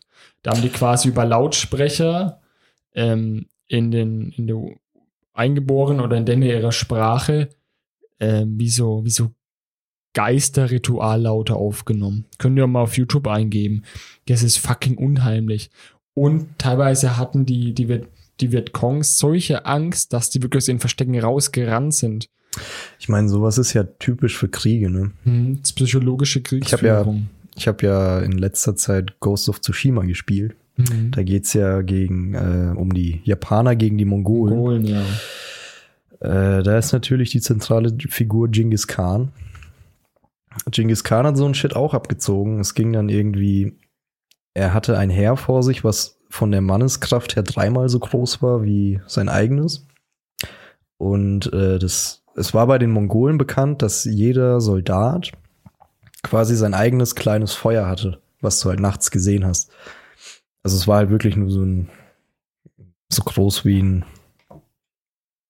ja, bisschen größer wie ein Tennisball, halt ein sehr kleines Taschenfeuer. So ein kleines Feuer, damit man ein bisschen Licht hat, ein bisschen Wärme vielleicht. Mhm. Und ja, Genghis Khan wusste, dass sie 3-1 unterlegen sind und hat dann seinen Leuten gesagt, jo, heute Abend zündet jeder von euch 5 von denen an. Halt auf eine Fläche verbreitet. Ja. Und die Speer sind dann eben zum Ausguck hochgegangen, haben dann nachts gesehen, jo, das sind fucking viele Feuer, und das hat dann schon mal psychologisch den Nachteil gegeben. Ja. Dass, du bist davon ausgegangen, du bist in der Unterzahl. Es war eigentlich ein Verhältnis von 3-1, aber sie dachten, also sind in die Schlacht schon reingegangen, was ja ein sehr großer Faktor schon mal ist, die Psyche, dass 5-3 sind. Ja, du bist du bist nicht ganz bei der Sache. Mhm. Du bist nicht super fokussiert und du bist teilweise auch verängstigt. Also, und das führt auch dazu, dass viele dann in der Schlacht abhauen. Ja, weil die halt einfach sich einkacken. Ja. Das ist deswegen, es beginnt mit der Psyche. Kann Krieg gewonnen werden. Also ich glaube, aus genau so einem Shit kann dein Märchen entstanden sein. Ja, das ist wirklich dann vielleicht auch so ein Ding war von den Gegnern. Vielleicht gab es mehrere kopflose Reiter, die du ausgesandt hattest. Ja, und dass er dann quasi echt sich untereinander diese Geschichte fortgetragen hat und dass sie dann wirklich teilweise Angst hatten zu patrouillieren. Ich meine, rein von der Realität her, die sind ja durch die Schlachtfelder geritten. Ja. Dann wäre es ja nicht schwer, nachts einfach von den ganzen Leichen ein paar Köpfe abzuschneiden. Das ist kein Aufwand. Die vielleicht in den nächstbesten Graben zu werfen. Und in den Weg, schön offensichtlich. Ich meine, damals hattest du ja Kanonen, du hattest Löcher ohne Ende im Boden. Ja. Hast du schnell zugescharrt, die 12 Köpfe oder so, bist weitergeritten und so kann so ein Shit entstehen. Eben, ich denke, das wurde als Kriegsmittel verwendet, um einfach deine Gegner zu ängstigen. Ja. Um da vielleicht Unruhe reinzubringen. Und das ist ja auch keine schlechte Idee. Ich meine, das ist ja eigentlich eine super smarte Idee. Und da gab es auch einige Verfilmungen, zum Beispiel Sleepy Hollow mit Johnny Depp.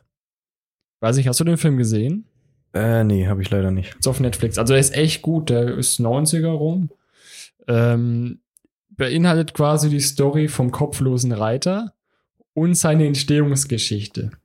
Ist echt ein super Film, kann ich dir echt wärmstens empfehlen. Das ist so ein düsterer Horror-Thriller. Kannst du allen wärmstens empfehlen. Kann ich allen wärmstens empfehlen. Also Sleepy Hollow mit Johnny Depp habe ich ja schon ein paar Mal gesehen. Immer wieder geil. Also das ist wirklich eine Märchenverfilmung, wo ich sagen muss, top. Ich bin gerade an dem Punkt. Also du meinst, das ist erst um so 1800 rum entstanden? Ja, relativ spät. So, jetzt sind wir an der Grundsatzfrage. Sind wir da noch bei Märchen? Es könnte auch eine Sage sein, ne? eigentlich. Ja, wobei Sagen dann schon wieder älter sind. Ne? Das ist, ja, aber beim Märchen hat er so gesehen ja kein ein lebender Mythos ist es doch dann mehr oder weniger. Ja, aber also, beim Märchen hat er jetzt keine gewisse Zeitepoche, ab wann das ein Märchen ist. Ja, ja. Es ist so eine Definitionsfrage. Ja, ist auch jetzt per se kein deutsches Märchen. Nee, das nicht. Es ist eher ein Märchen der Kolonien. Andererseits soll es halt ein deutscher Reiter gewesen sein, ne? Ein Hesse. Wobei wir dann halt auch wieder dabei sind, wie ganz am Anfang. Märchen gibt's in jedem Kulturkreis. Ja. Also gibt's bei den Engländern die Banshee zum Beispiel? Ich glaube, es gibt keine 1A-Definition. Nee, ist aber so ein bisschen verworren. Also, ja, ich verstehe den Ansatz Märchen, ja. Ich glaube, es wäre falsch, jetzt irgendwie so eine Zeit zu sagen, dass es sehr alt sein muss. Ja, aber ich sag mal so 19. Jahrhundert war so die Glanzzeit der Märchen. Die bekanntesten herausgekommen. Ich glaube, vom Entstehungsprozess her, also um jetzt beim kopflosen Reiter zu bleiben, so in den ersten 20, 30 bis 50 Jahren war es wahrscheinlich einfach ein Mythos. Ja, weil und es ist dann irgendwann zum Märchen avanciert, mehr oder weniger aufgestiegen. Mit der Zeit einfach. Also es ist auf jeden Fall ein Zeitfaktor dabei beim Märchen. Ihr könnt jetzt nicht irgendwas erfinden und in 5 Jahren ist das ein Märchen so. Nee. Es ist tricky, die Definition. Märchen, wenn ich Märchen höre, muss ich halt immer an was Mittelalterliches denken. Spätes Mittelalter, frühe Renaissance. Mhm. Ja, aber da sind wir ja jetzt halt nicht mehr, ne? Aber ich würde schon als Märchen. Ja, also auf jeden Fall ein urbaner Mythos auf jeden Fall. Mythos auf jeden Fall. Ob das ein Märchen ist, darüber können sich die Gelehrten streiten. Aber ja, Mythen gibt's ja dann auch vom Zweiten Weltkrieg so. Ja. Wo der Mythos vom Bernsteinzimmer, falls du das kennst, was dann verschwunden ist und bis heute nicht aufgetaucht ist. Der Heilige Gral. Auch so ein. Wobei der halt jetzt auch wieder sehr alt ist, ne? Ja. Aber es gab immer schon solche Mythen. Ja, sowas. Ja. Ich glaube, sowas wird niemals aussterben. Nee. Komplett. Mein kopflosen Reiter gab es so eine Serie, die ist auch, ich glaube, die ist auch Sleepy Hollow oder so ähnlich. Ich glaube, die hieß sogar auch so wie der Film. Das war quasi eine Serie, das spielt in der Gegenwart. Und da gibt es eben auch den kopflosen Reiter. Und ein Dude, der hat auch im Unabhängigkeitskrieg gekämpft auf den Seiten der Amis. Und die sind irgendwie durch Zeitreise dahin gekommen in die Gegenwart. Frag mich nicht, das war so ein Bullshit. Ich habe mich auf eine geile Serie gefreut. Der Typ muss doch fertig sein mit der Welt. Ja. Sowas stelle ich mir so oft vor. Wenn du jetzt irgendeinen Dude aus dem Mittelalter hier reinporten würdest. Ja, der wäre komplett, wüsste gar nicht, was abgeht. Alter, was ist denn hier los? Und also ich meine, wir wären halbwegs vorbereitet, so durch Geschichte. Ja, aber der wäre halt komplett oder neu. und dann hat er quasi, da war so eine Polizistin und da hat dann quasi mit der zusammengearbeitet. Und es war komplett scheiße. Ich habe, glaube ich, nur 3 Folgen oder was geschaut. Weil die Grundidee, man hätte so eine geile Serie daraus machen können. Man hätte es irgendwie so machen können, dass das ich hätte es halt nicht in der Gegenwart spielen lassen, war schon mal der erste Punkt. Ich hätte es wirklich in der Epoche, wo es spielen sollte, Unabhängigkeitskrieg belassen und eine schön düstere Serie draus gemacht. Wo ich vielleicht eine eigene, meine persönliche Entstehungsgeschichte damit eingebracht hätte. Wie hätte der entstehen können, der kopflose Reiter? Das wäre geil geworden. So wie Sleepy Hollow, eine schön düstere Geschichte. Aber nein, man muss es in die Gegenwart verfrachten und so ein billiges Detektivserie draus machen, wo der kopflose Reiter super selten vorkommt. Das hat mich so abgefuckt. Bullshit-Serie. Ja, aber ich muss echt mal sagen, umso länger wir darüber reden, umso mehr glaube ich einfach, dass der kopflose Reiter irgendwo einen wahren Ursprung hat. Ja, einfach so aus kriegspsychologischen Gründen. Ja, ich glaube, der war taktisch, vielleicht wurde der. Ich meine, das wäre vielleicht verbreitet. Auch sehr einfach zu erklären, wenn du irgendwie in der Nacht jemanden eine schwarze Kapuze aufsetzt mit Löchern, dass er rausgucken kann, dass du das in der Nacht nicht siehst. Ja, und sein Gewand. Oder quasi den Kragen höher setzt. Ne? So quasi. Ja, und dann unten die Löcher, ja. Unten die Löcher, dass er durchgucken kann, aber du siehst oben nur den Kragen, wo normal der Kopf drauf ist, aber da war nichts. Also. Es wäre super einfach herzuführen. Ich kann mir schon vorstellen, dass das wirklich ein. Ich halte es nicht für unrealistisch, dass man sowas gemacht hat. Ich glaube jetzt kaum, dass es wirklich so ein Geist war, der da umhergeritten ist. Aber ich kann mir vorstellen, dass die das kriegspsychologisch einfach ins Leben gerufen haben. und es vielleicht gefaked haben. Ich meine, das ist ja super einfach zu faken. Mit so einem Fake-Kragen, schwarze Kapuze, Löcher rein zum Gucken und halt eben einfach dann Leichen. Du musst ja nicht mehr welche umbringen. Du kannst ja einfach Leichen vom Schlachtfeld nehmen, die enthaupten und dahinlegen. Und im nächsten Kanonenloch verscharren, wie vorhin gemeint. Eben. Es wäre plausibel. Ja, dann kannst du Angst und Schrecken versetzen, dass dann sich die Wachen teilweise gar nicht mehr trauen, nachts da zu patrouillieren. Und ich meine auch, dass das nie irgendwie an die Öffentlichkeit gekommen ist. Jo, war nur ein Bluff. Ich meine, der Krieg ging ja noch weiter. Vielleicht waren da nur mega wenige Leute eingeweiht und alle gefallen. Ich glaube tatsächlich auch, dass da, wenn du sowas machst, nur höherrangige Generäle eingeweiht sind. Also einfache Fußsoldaten, die verplappern sich mal ganz schnell. Oder auch Spione hatten die auch auf beiden Seiten. Mhm. Und da macht es halt nur Sinn, damit es halt wirklich Wirkung zeigt, wenn es nur hochrangige Mitglieder wissen. Und dass du vielleicht auch selber in deinen Reihen vielleicht den Mythos verbreitest. Ja. Wobei das dann wieder kontraproduktiv ist dann. Ja, jetzt haben wir wirklich was im Podcast erreicht. Ich glaube, wir haben nur potenziell beweisen wird es natürlich nie jemand können. Es könnte ein Märchen sein auf wahrer Grundlage. Ja, wir haben quasi den Mythos hinterlegt. Es ist nicht komplett unmöglich. Ja, also wir können noch mehr Fälle lösen. Check the Ripper machen wir nächste Woche. Nächste Woche bist du schon. Easy. Nein, aber wir tun ja, wir haben ja auch ein bisschen einen Bildungsauftrag, ne? Ich meine, wir haben jetzt quasi bewiesen, dass der kopflose Reiter vermutlich einfach ein Soldat war, der kriegspsychologisch gehandelt hat. Durchaus plausibel ist. Es ist nicht unmöglich, ja. Nee, was ich sogar für sehr wahrscheinlich habe und deswegen ist es jetzt auch kanonisch. Es ist bewiesener Fakt. Der Wikipedia-Eintrag wird umgeändert. Schreiben jetzt kurz eine Mail an unseren guten Freund den Donald. Und dann wird es abgeändert. So ist das. So. Tatsächlich habe ich jetzt soweit keine Themen mehr. Ich möchte aber noch mal kurz auf die Geschichte von Pinocchio zu sprechen kommen. Da habe ich nämlich vorhin einen Trailer gesehen. Kommt der Realverfilmung. Ja, den hast du mir geschickt. Alter, das ist so fucking creepy. Ich saß davor, hab mir das angeschaut, habe ich gedacht, das ist für ein fucking Horrorfilm. Das soll ein fucking Kinderfilm sein. Der Junge sah mega gruselig aus mit seinem Holzface. Dann irgendwelche Vogelmenschen da drin, irgendein Typ, der ein riesiges Schneckenhaus auf dem Rücken hatte und dann so ein fucking gruseliger Wal, der die ja in der Geschichte quasi verschluckt hat, da haben die in den Wal gehaust, der super gruselig aussah. Der Wal sah super unrealistisch aus. Und super gruselig. Hast du den Trailer auch angeschaut? Ja, du hattest sie mir ja geschickt und das war sehr... Ich fand ihn auch so unheimlich, auch wie der Junge aussah. Ich meine, da können wir jetzt schon wieder unsere Leidensgeschichte aufziehen, ne? Mit Disney hat es einfach in den letzten Jahren nicht auf die Kette gebracht. Es war nicht von Disney. Ist nicht mehr von Disney? Ist nicht von Disney. Der Film. Ist das wie diese Tarzan-Neuverfilmung, oder? Ja. Ah. Also, dann wird's leider noch schlimmer. Ja. Die Kommentare waren auch meiner Meinung. Die so, Alter, tötet Pinocchio, es ist fucking gruselig. Ich meine, das ist halt kein Kinderfilm, der ist viel zu unheimlich. Die Kinder kriegen Albträume. Und nee, hätte keiner gebraucht. Ich meine, die Disney-Verfilmung finde ich super schön, gefällt mir gut. Finde ich super. Aber in der Realverfilmung, manche Sachen sollte man nicht real verfilmen. Ich meine, Anime, beste Beispiel, Dragon Ball Z-Film. Habt ihr den mal angeschaut? Das ist scheiße aus der Hölle, Mann. Die Fans sind auf die Barrikaden.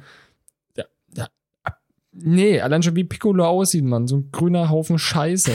Und dann haben die schon angefangen, den zweiten Teil zu drehen. Also die haben quasi, während der erste noch im Kino lief, haben die schon begonnen, den zweiten abzudrehen.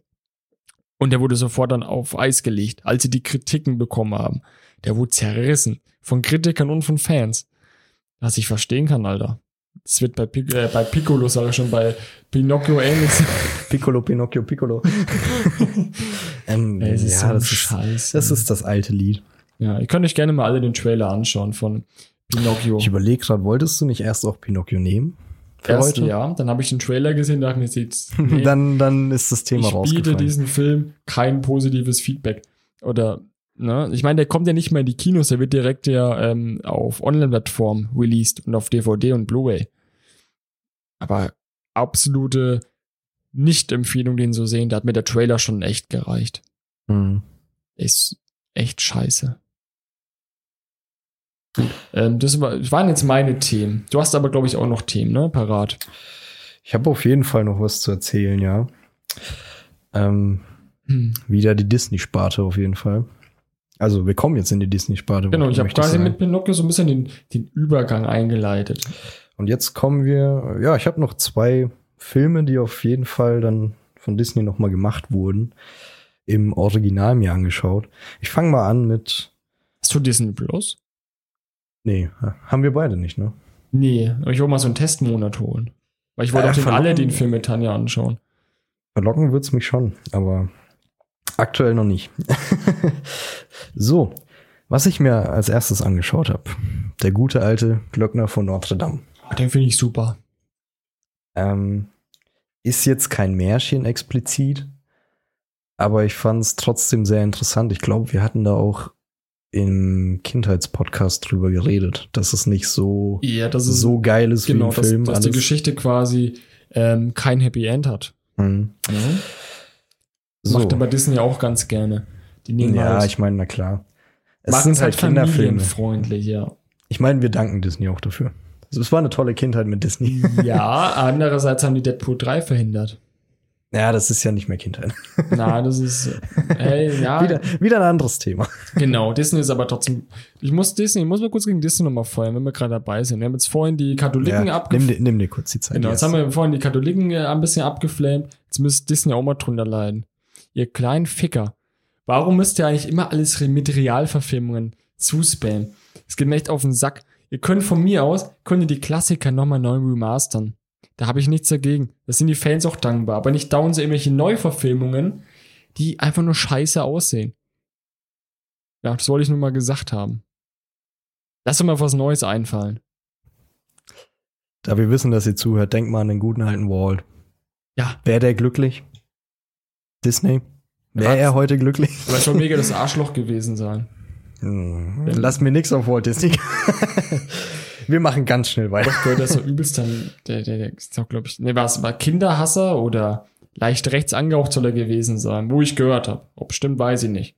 Andererseits, kleiner Funfact, passt jetzt gar nicht zum Thema, aber der Bauer von Mount Rushmore, wo diese Präsidentengesichter reingehämmert hat, ja, der war kurze Zeit beim Ku-Klux-Klan, damit er Gelder bekommen hatte, um seinen Traum zu verwirklichen. Ein kleiner Funfact. Ja, also er ist nicht aus politischer Überzeugung rein, was ich jetzt an Daten gefunden habe, sondern aus, ja, geldlichem Hintergrund. Er hat Kohle gebraucht. Wollte ich nur mal so einwerfen. Das heißt jetzt nicht, dass Walt Disney dem Ku-Klux-Klan beigetreten ist, um Animationsfilme zu machen, sondern ist einfach nur ein kleiner Randfact. Wir wollen die Toten natürlich auch nicht schlecht reden. Es war ein großartiger Mann. Wir sind ja keine Leichenschänder. Wir halten einfach fest, Walt Disney hat Großartiges geleistet für Film und ja. Und unsere Kindheit. Ja. Punkt.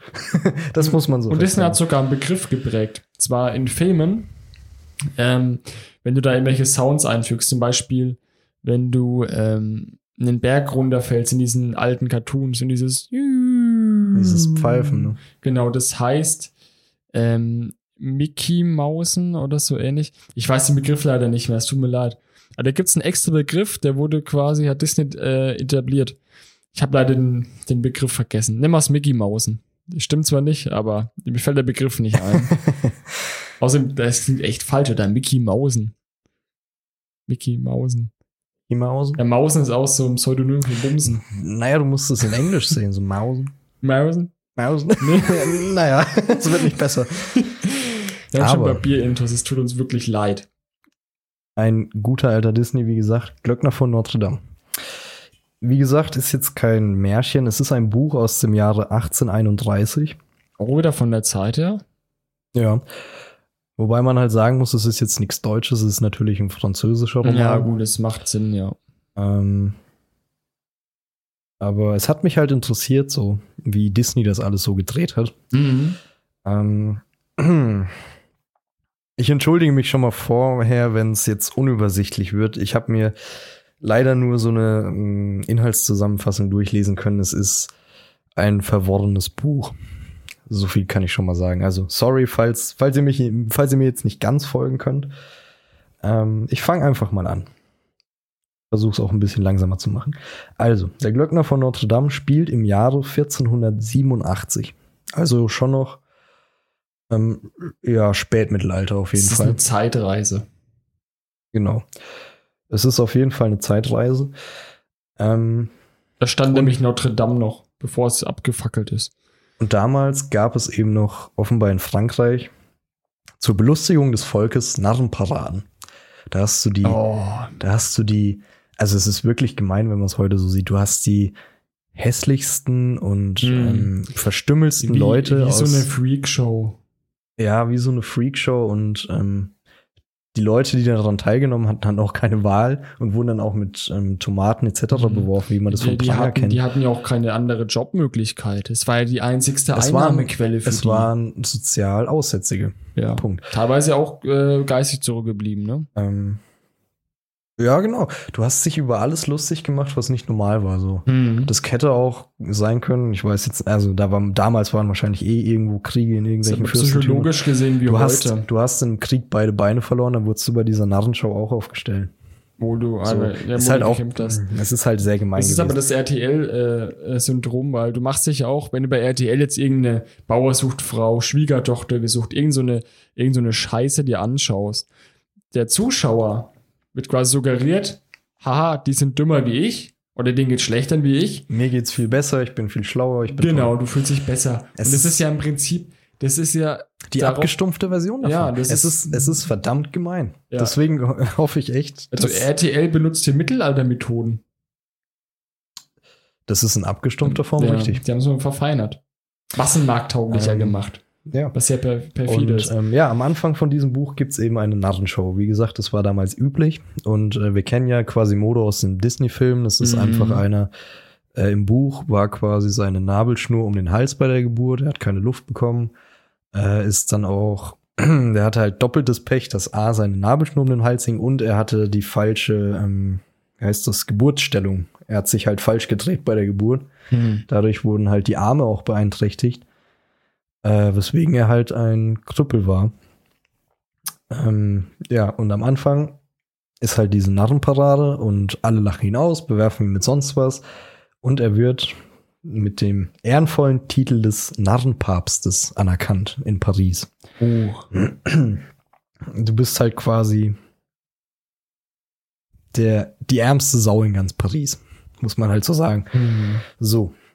Und bei dieser Narrenparade sind eben anwesend Don Frollo, das ist der Dompapst von Notre Dame. Das ist quasi. Der hat was zu sagen, ja. Der ist ja gleich zu stellen. Mit es ist, was heißt, er war mächtig? Er ist eine Art Priestergehilfe in Notre Dame und so eine Art Hausmeister. Also der kümmert sich um das Gebäude so. Also da der Titel quasi mehr. Der bestimmt auch, wer da Ministrant wird zur damaligen Zeit und so. Aber er war schon angesehen bei der Gemeinde, ne? Denke ich mal. Ja, der war kirchlicher, was heißt Macht? Er stand zumindest gut da. Er war ein Mann von Ehre, der im Leben steht. Ja, so. Mann von Ehre. Der hatte zumindest keine Probleme. So, also Don Frollo ist eben anwesend. Dann gibt es noch einen Mann namens Gignore. Das ist ein Dichter. Ein eher erfolgloser Dichter, der von der Universität verstoßen wurde, aber der sich eben mehr oder weniger als Bade versucht in Paris. Der Rittersporn. Und dann, sehr wichtig, da sind wir wieder bei Disney, Zigeuner waren damals eben ja auch verachtet. Zigeuner waren halt keine Krüppel, das heißt, die sind bei dieser Narrenparade nachgezogen als Tänzerin. Genau, Tänzer, Feuerspucker und sowas. Da tanzt dann eben eine gewisse Zigeunerin namens Esmeralda mit, die wir eben auch aus Disney kennen. Und die war eben auch im Buch wunderschön dafür, dass sie eine Zigeunerin war halt. Und jetzt die Krux an der Sache. Die tanzt eben ganz am Ende. Quasimodo wird dann vorne an die Treppen von Notre Dame gestemmt, weil er ja der Narrenpapst geworden ist. Das ist die ärmste Sau in ganz Paris, wie ich gesagt habe. Aber er hat den Titel. Hey, ich habe keinen Titel. Yay, ich werde jeden Tag mit Tomaten beworfen und für immer verachtet. Was kannst du so? Nein, und er schaut dann eben auch auf die Masse und eben dieser Gignore und Don Frollo stehen auch in dieser Menschenmasse drin und die Zigeuner tanzen eben diesen Abschlusstanz und dabei fällt eben allen dreien Esmeralda auf und alle drei verlieben sich in sie auf einmal, weil sie eben von so bezaubernder Schönheit ist. Das hat ja was von Love Island oder vom Bachelor. Ja. Der Bachelor des Mittelalters. Ja, nur dass sie sich nirgendwo angemeldet hat. Ne? Sie hat auch kein Geld dafür bekommen. Sie wurde ja mehr oder weniger dazu gezwungen, damit sie in Paris bleiben kann, weil sie Zigeunerin war. Ne? Ja, was ja quasi früher Leute niedriger Klasse waren. Obwohl es einfach nur... Die durften halt froh sein, wenn sie in die Stadttore gekommen sind. Ja. Die standen eigentlich immer nur mit ihren Wägen vor der Stadt. Und genau. Aber es sind ja auch, so ein abwertender Begriff ist. Es sind ja... Darfst du mittlerweile nicht mehr sagen. Roma. Ja, Sinti und Roma ist so das... Ja, ist quasi das... der politisch korrekte Wortlaut. Ja, wir meinen das jetzt auch nicht böse. Ich habe jetzt halt aus der Inhaltszusammenfassung raus und da steht's halt noch von der damaligen Zeit. Genau. Zigeuner. Es ist quasi ein Zitat. Wisst ihr Bescheid? Also ihr könnt uns nicht verklagen. Die Krux an der Sache ist, also dieses Buch, wie gesagt, wenn ihr mir nicht folgen könnt, ich versuche es echt langsam zu erklären und sehr einfach, sehr abgestumpft. Bei dieser Parade.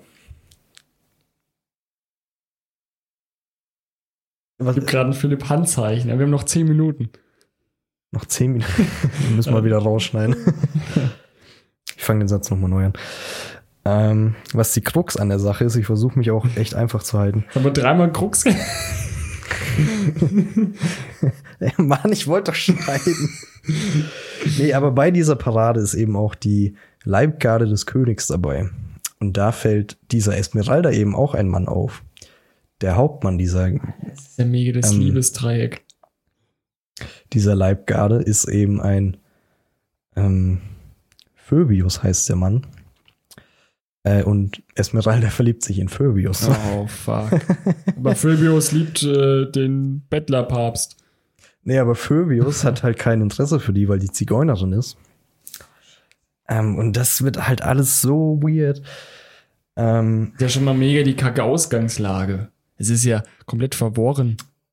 Also alle haben quasi eine unglückliche Liebe in dieser Geschichte. Ja. Und Esmeralda sieht sich irgendwann halt in der Position, sie wird halt von der Stadt entweder verstoßen oder sie heiratet einen, der es ihr ermöglicht, in Paris zu bleiben. Und sie entscheidet sich halt eben für Signore, den Dichter. Das ist dann so eine Art Zwecksheirat. Sie liebt ihn halt nicht, aber sie macht es, um in Paris bleiben zu können. Mhm. Was noch wichtig ist, habe ich fast vergessen. Don Frollo, der eben dieser Hausmeister von Notre Dame ist, nimmt dann eben nach dieser Narrenparade, weil er halt doch ein bisschen Mitleid mit Quasimodo hat, nimmt er ihn auf und bildet ihn dann eben zum Glöckner aus. Deswegen der Glöckner von Notre Dame. Dass du eine Ausbildung nötig hätte. Nein. Ich weiß nicht, was er so alles macht, aber ich denke mal, der hat so die Hausmeistertätigkeiten gemacht. Ja, aber Notre Dame ist halt auch fucking groß, ne? Ja, jetzt ist halt abgefackelt ist. Ja, genau. Das heißt, die beiden arbeiten dann halt so in Notre Dame. Mhm. Und Esmeralda hat sich mit diesem erfolglosen Dichter verlobt, in der Hoffnung quasi, dass sie in Paris bleiben darf. Ja. Und später im Buch kommt es dann eben zum Streit zwischen Signore und Don Frollo, weil Don Frollo halt verdammt eifersüchtig ist. Mhm. Es kommt zu einem Kampf, bei dem Esmeralda eben auch anwesend ist. Es wird noch echt crazy. Don Frollo ersticht dann Signore. Also beide haben ein Messer, also er sticht ihm in den Hals, aber Signore hat ein Giftmesser, das er Don Frollo eben ins Bein rammt. Oh, fuck. Das heißt, Signore stirbt und Don Frollo wird bewusstlos. Esmeralda steht so dabei. Es ist in irgendeiner Seitengasse dann offenbar. Die Leute kommen nach einer Zeit angeströmt. Esmeralda steht da, beide liegen da augenscheinlich tot. Mhm. Und wo sind wir in der Zeit? Esmeralda ist eine Hexe. Alter. Das heißt, sie wird der Hexerei angeklagt. Wird dann eben auch gefoltert und es ist ja auch so übernatürlich, wenn du zwei erdolchst. Es muss Hexerei sein. Es kann auch nicht sein, dass sie sich gegenseitig abgestochen haben. Zur damaligen Zeit. Naja. Suchst halt den einfachsten Weg. So keine große Ermittlungsarbeit. Ja, was halt eben auch noch so dumm ist, Don Frollo lebt halt eben noch. Der wird noch von einem Arzt irgendwie gerettet, aber das ist den Leuten dann auch scheißegal. Esmeralda wird verurteilt zum Tod durch Erhängen. Quasimodo bekommt es dann eben mit, versucht die halt in Notre Dame zu verstecken. Ja. Das scheitert dann irgendwann fehl, weil die Leute eben denen auf die Schliche kommen. Mhm. Und am Prozesstag von Esmeralda, das muss man sich so vorstellen, man hat halt diese zwei Türme von Notre Dame. Ja. Davor sind dann quasi die Treppen. Und seitlich von Notre Dame ist ein großer Platz in Paris, wo dann auch tatsächlich historisch Hinrichtungen durchgeführt wurden. Und da soll eben diese Esmeralda hingerichtet werden. Und Quasimodo läutet dann eben das letzte Geläut für Esmeralda und schaut dann quasi vom Turm so runter. Und kurz vor dieser Erhängung taucht dann eben aus dem Nichts Don Frollo auf, die ja beide in sie verliebt sind. Es kommt zum Kampf zwischen den beiden. Während der Prozess unten läuft. Und in diesem Kampf fallen dann beide von Notre Dame runter. Und quasi, es ist jetzt schwer zu beschreiben. Im Vordergrund von Notre Dame ist eben dieser Prozessplatz und an der Seite der Kirche, am Seitenschiff, ist dann der Hauptfriedhof von Notre Dame gewesen. Mhm. Und du hattest ja damals auch noch mit der Pest etc. zu kämpfen. Das heißt, du hattest halt Massengräber. Du hast halt Monate vorher schon die Gruben ausgehoben. Mhm. Also wirklich tief. Teilweise 7-8 Meter tief. Alter. Einfach nur, dass du die Leute da verscharren kannst. Da müssen ja Hunde da reinpassen. Man, die haben auch viele verbrannt. Ich meine, Paris war damals die größte Stadt der Welt. Ne? Ja, das war quasi. Die haben auch viele in den Kanalisationen. Mhm. In den Katakomben haben die da auch viele verscharrt. Aber genau, kommt zum Schlusswort. Ja, und sie Zeit drängt. Und Don Frollo und Quasimodo stürzen dann quasi in diesem Kampf beide von diesem Turm runter, während Esmeralda unten gehängt wird. Alter. Und sie stürzen dann beide quasi in diese Gruft, die schon vorher ausgebuddelt wurde. Kümmert sich natürlich keiner drum, ob die beiden da drin jetzt liegen oder nicht, ist ja Wurst. Sind tot, fertig. Esmeralda wird dann eben gehängt. Und das in dicken Anführungszeichen Happy End von Notre Dame ist dann eben, dass diese Gruft später verscharrt wird. Eben halt Wochen, Monate später. Und man sieht ganz oben auf diesem Leichenberg die beiden Leichen von Quasimodo und Esmeralda Hand in Hand liegen. Okay, das ist eine sehr düstere. Es ist ein bisschen anders als bei Disney. Ja, bei Disney kriegt er zum Schluss das Vibe. Das ist so die... Das ist der Punkt. Er kriegt zum Schluss das Vibe. Das ist so die Kernessenz. Ja, dann machen wir jetzt an der Stelle Schluss. Musst jetzt zum Schluss tatsächlich ein bisschen spurten, damit die Folge nicht zu lang wird. Ja, wir hatten eigentlich noch ein bisschen was vorne, aber wir haben es schon wieder. Eben. Wir schweifen noch zu. Wir schweifen ab. Ich hätte nicht gedacht, dass wir das so viel drüber zu erzählen haben, tatsächlich. Aber hat auf jeden Fall Spaß gemacht, das Thema. Ich hoffe, euch auch. In dem Sinne verabschieden wir uns bei dieser Folge Two-Bot-One-Cast. Das waren Märchen und ihre Ursprünge. Ich glaube, so nennen wir die Folge dann. Märchen und ihre Ursprünge. Ja, ich hoffe, ihr konntet folgen. Ich weiß, wir sind ein bisschen abgeschweift, aber... Aber es gehört ja dazu. Ich meine, der Alkohol fließt ja auch. Ne? Und in dem Sinne noch einen schönen Resttag, wann auch immer ihr den Podcast hört. Und bis zum nächsten Mal. Bleibt gesund, Leute. Ciao. Eieiei.